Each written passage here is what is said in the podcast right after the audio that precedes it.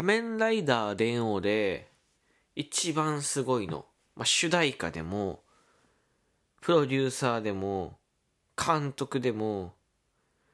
声優さんでもないんですよね。これ時が経つにつれてめちゃめちゃわかることが一つだけあります。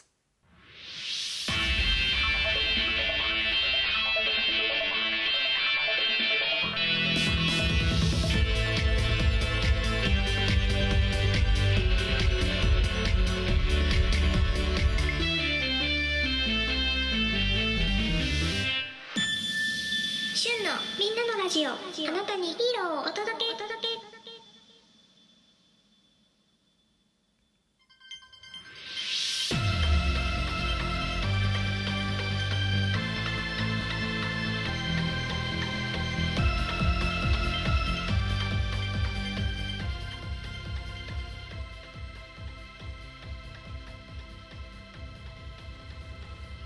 みんなのラジオへようこそ。この番組はあなたにヒーローをお届けをキーワードに特撮やヒーローのマニアックなお話や掃除のお話を紹介する番組です。パーソナリティは旬です。よろしくお願いいたします。ちょっともう一回ヒーローはお届け。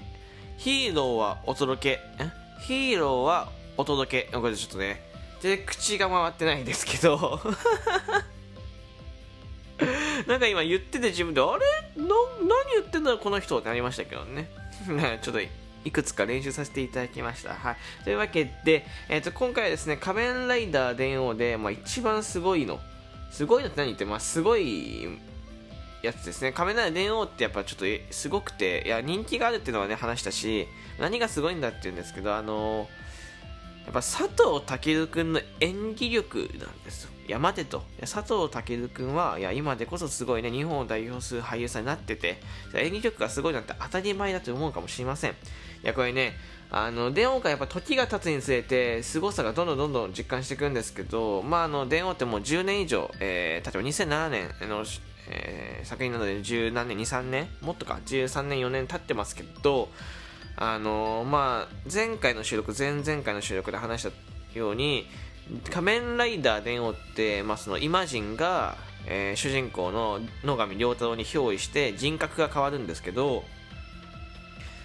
まああの結局4つの人格を佐藤健君がまずは演じているってところまずこれ一つ怖いですよね。でそれと真逆な性格の弱い弱い性格をもともとベースにして、え、演技をしているところ、うん、やばいと思ってていやそのリアルタイムで見てるときは何も違和感なかったし気づかなかったんだよね。でま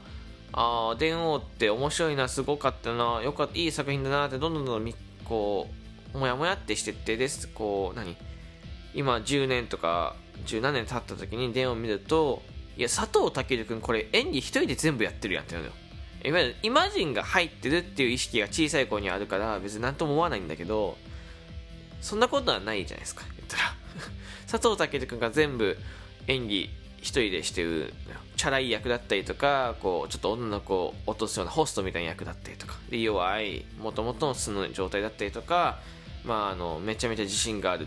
えー、オラオラ系のね自分を、えー、出したりするんだけど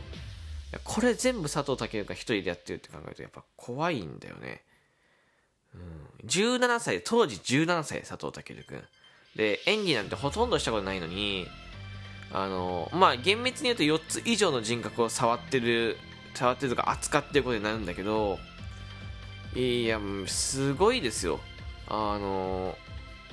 イマジンが憑依した時って、まあ、髪型も変わるしちょっと格好も若干変わるんだけどあの声優さんがねなんか喋るってことって、まあ、あまりないんですよ実は声優さんが喋ってる時って憑依してる、えー、時以外の方が多くて憑依してる時もまあ少しこう声優さん喋ってるシーンってあるんですけど当てでこでただそれってあくまでも野上良太郎主人公の中にいるっていう話し方だからまああの声いわゆる本編で喋ってる声っていうのはずっと野上良太郎なわけですよ。ねそういうことじゃないですか。結局佐藤健君が全部一人で演技やってる。これすごいよね。でこれをね改めてそのあ佐藤健君ってやばかったんだと思った。実感したね。瞬間がありましてあの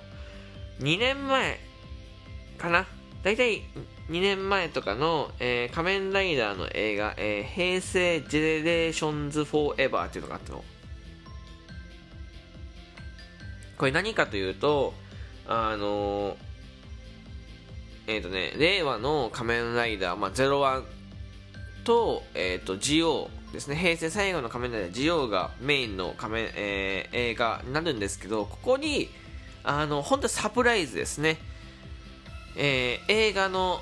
見ているスタッフは知ってるけど、えーと、映画に出てた、えー、キャスト陣は知らない。キャスト陣でもトップシークレット撮影の場所も、えー、別枠で撮影してる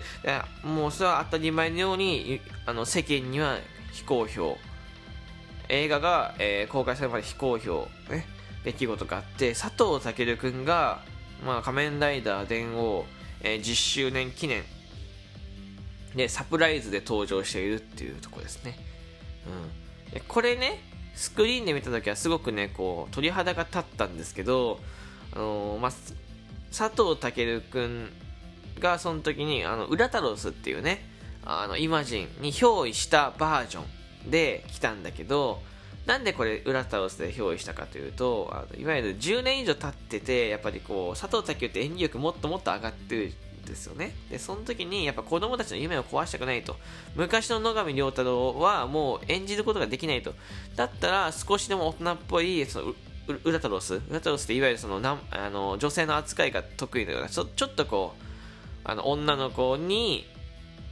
女の子にというかもう女性にすごくもう興味がある本当にあのもうなんかレディーが最優先みたいな性格だからちょっとホストっぽいんだけどホストもしかも綺麗めなホストね本当にまあ、口説き上手みたいなキャラクターなんだけど、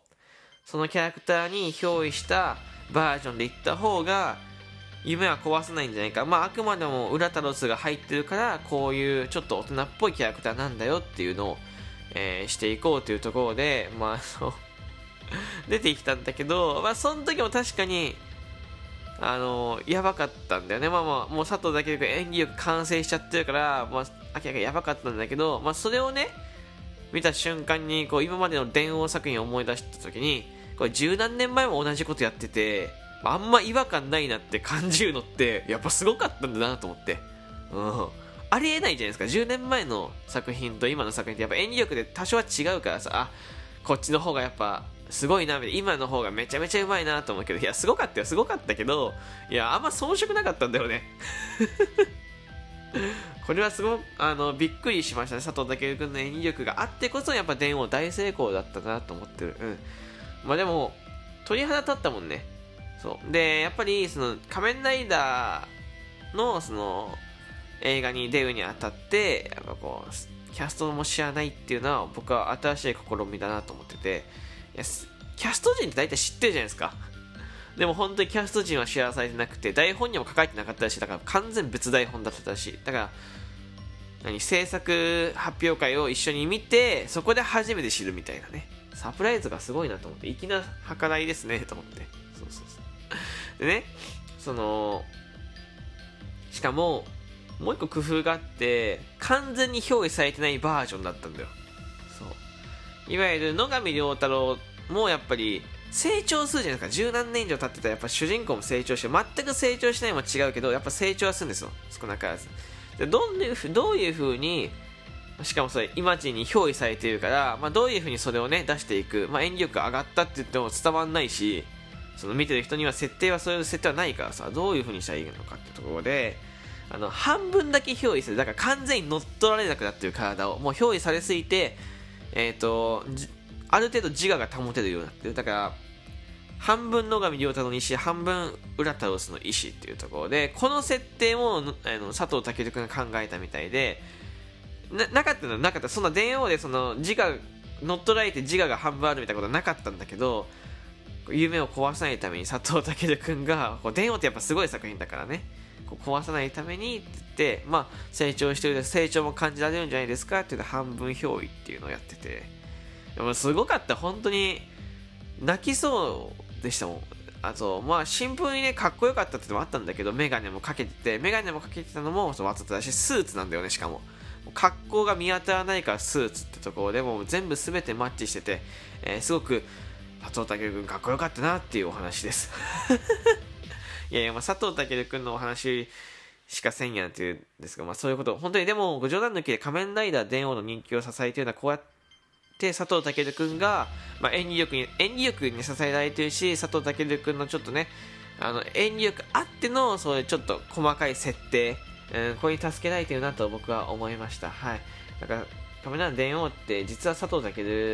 君が一番すごいんですよっていう話でした。はい。え以上でございます、えー、最後まで聞いてくれてありがとうございました提供希望券ギフトリアクション、えー、フォローお待ちしておりますよかったらライブ配信も遊びに来てくださいではまた次回お会いしましょうバイバイ